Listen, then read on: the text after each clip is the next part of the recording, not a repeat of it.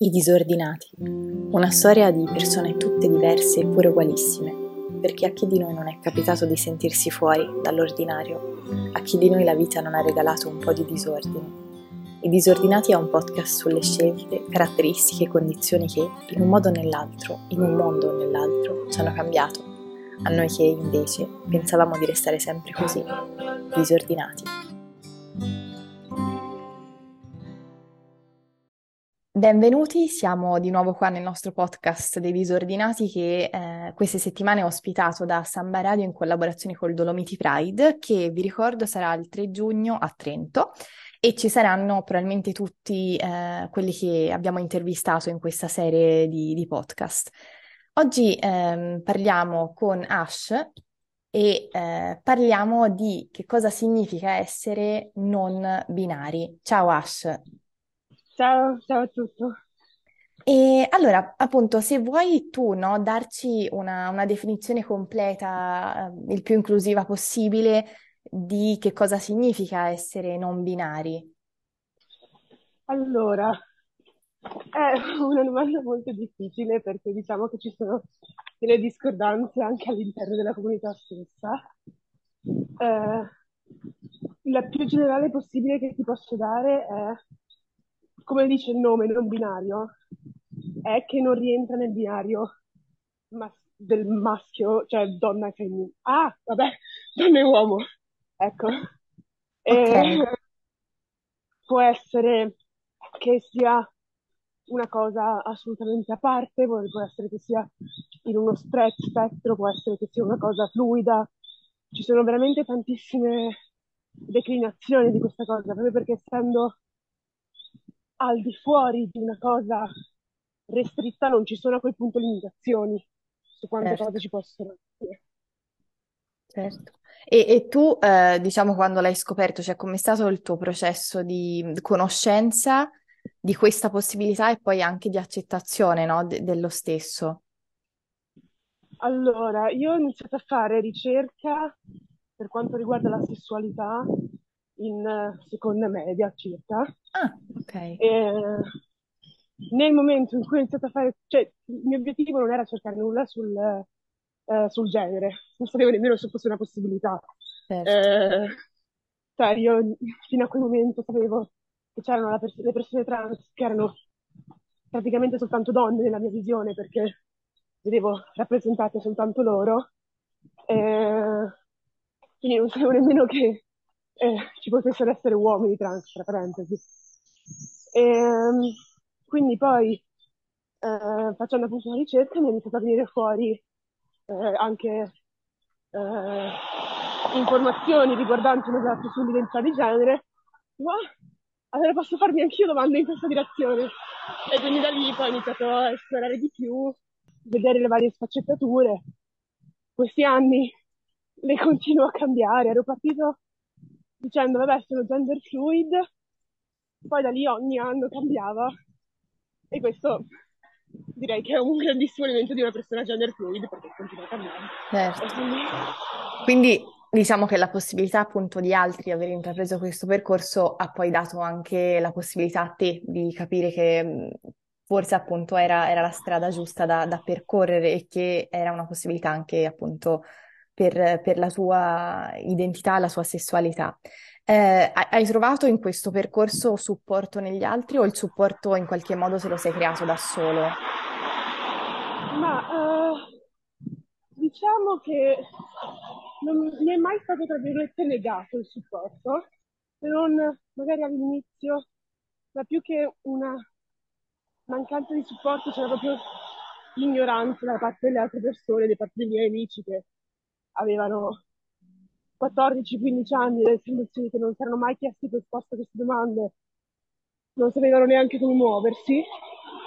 E, e quindi nel frattempo sentiamo nel background un po' di, non, non so, sembra una navicella spaziale che, che parte, ma presumo sia... Le macchine, scusatemi. C'era un po' di difficoltà all'inizio, magari a rispettare i pronomi, o a dare validazione effettivamente alla cosa. Diciamo che in realtà con l'identità di genere, essendo che è stata la, la cosa con cui ho fatto coming out più in là con gli anni, certo ero molto in difficoltà, avevo molta paura del giudizio altrui. E... Ho trovato tendenzialmente più apertura, proprio perché la gente era più grande. L'avevo detto a due o tre miei amici intorno sì alla prima e seconda superiore, eh, che però non avevano, cioè non è che l'avessero accolto male, non ci avevano dato effettivamente abbastanza peso. Certo, magari non avevano neanche gli strumenti per, per capirlo. Esattamente, esattamente, ecco. io in quel momento non avevo gli strumenti per spiegarglielo. Quindi... Certo. Ecco, e secondo te rispetto a questo aiuta, ad esempio, che certe persone di un certo profilo pubblico eh, facciano questo tipo di coming out? Penso ad esempio um, a Demi Lovato. E eh, rispetto a questo penso anche, come dicevi te, no, la possibilità di cambiare genere, no? di domandarsi se veramente si vuole rimanere in quella definizione o cambiarla. E proprio Demi Lovato cambiò, mi ricordo, i suoi pronomi eh, nel, nel, giro, diciamo, di poco tempo, no? Eh, rispetto a questo, mm-hmm. secondo te è utile appunto avere dei punti di riferimento che siano al di là della socialità più vicina? Allora, sicuramente perché io appunto, come dicevo prima, all'inizio non sapevo l'esistenza delle persone non binarie, delle persone, degli uomini trans, non sapevo che fosse appunto una possibilità nemmeno. Quindi vedere appunto eh, persone come David Lovato, Sam Smith, eh, Elliot Page, anche mi viene in mente, che si fanno out come non, non binari, oppure nel caso di Elliot Page, eh, di trans, ma appunto è un uomo, sì. sicuramente è una visibilità che aiuta tantissimo, perché la rappresentazione è estremamente importante per queste cose, nel senso che cioè, nel linguaggio se una cosa non viene nominata non esiste. Quindi anche se non viene rappresentata, anche se magari c'è il nome, non arriva alle persone, insomma. Mi viene in mente Pascoli, no, in questo, che dicevano di che dà eh, il nome alle cose, no? E effettivamente in questo modo poi le riconosce. E, e quando parli di, di, rappresentazione, le persone non binarie come si inseriscono nella community LGBTQ+. Questa è una domanda molto difficile perché la comunità, soprattutto in questo momento, è molto separata.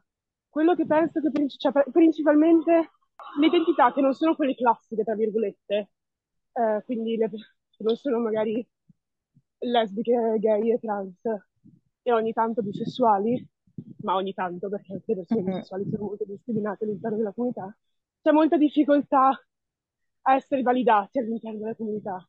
In questo momento, soprattutto in America, con questa cosa della, di una comunità che esclude le persone trans, diciamo che ci sono appunto questi due fenomeni, ovvero da una parte una comunità che esclude le persone trans in toto, dall'altra le persone trans che a quel punto, anche se magari sì, ma non riconoscono le persone non binarie, cose del genere, a questo punto uniscono le forze, tra virgolette, cioè unione all'interno della comunità trans, però non sempre in, all'interno di tutta la comunità, cioè della comunità in generale.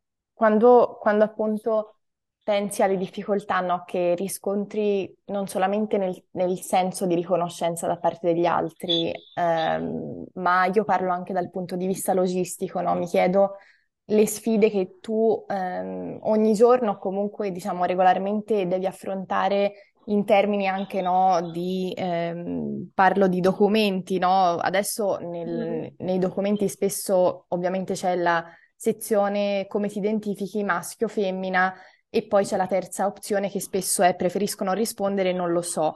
Um, ecco, quando ti trovi di fronte a domande del genere, come ti fa sentire questo e, e soprattutto come vorresti invece che le cose, diciamo, fossero un po' diverse?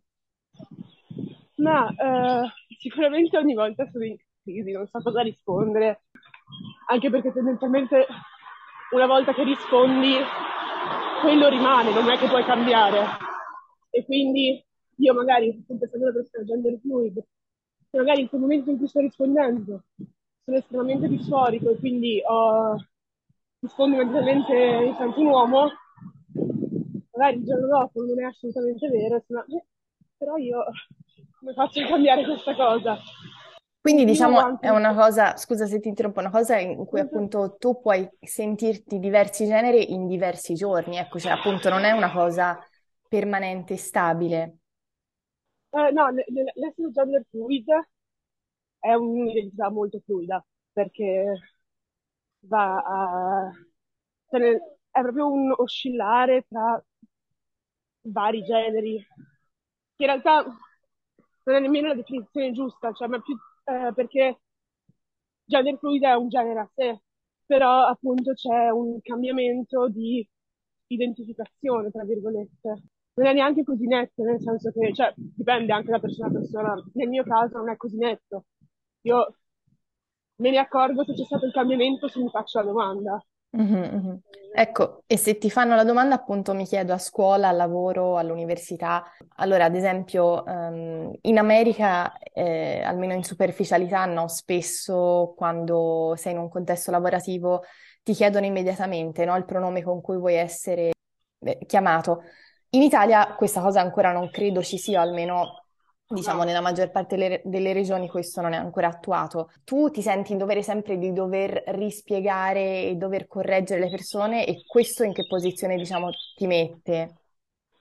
Allora, uh, in ambito lavorativo io non è che abbia lavorato molto ultimamente, quindi posso fare un esempio soltanto con i pochi lavori che ho avuto. Certo. Ma di quattro lavori che ho avuto, tre non, non mi sentivo nemmeno al sicuro a dirlo, di cambiare nome, di cambiare pronomi. In uno, che era l'IKEA, come avevano fatto tutto, quando abbiamo fatto la formazione, hanno fatto tutta la presentazione su non accettiamo in alcun modo transfobia e omofobia, là, oh, allora sai che c'è, magari potremmo... Certo. E quindi gliel'ho detto mi hanno dato la possibilità di cambiare il cartellino. Ovviamente nei documenti ufficiali il nome rimaneva, però ai miei compagni attorno a me non è mai emerso il mio nome. Ecco, questo è, è assolutamente un progresso eh, rispetto Sì, appunto ai contesti lavorativi. Hai, diciamo, un messaggio che vuoi condividere con gli ascoltatori che o appunto non sono mai venuti in contatto con qualcuno che si è eh, dichiarato, che ha avuto il coraggio, diciamo, di dichiararsi non binario? Più che dire, cioè, vorrei dire che eh, non è che sia una cosa dell'altro mondo. Nel momento in cui magari tu non la capisci, perché appunto sei una persona cis o anche una persona trans ma binaria e non capisci questo, questa cosa diversa che sicuramente non ci viene insegnata, quindi è normale non capirla.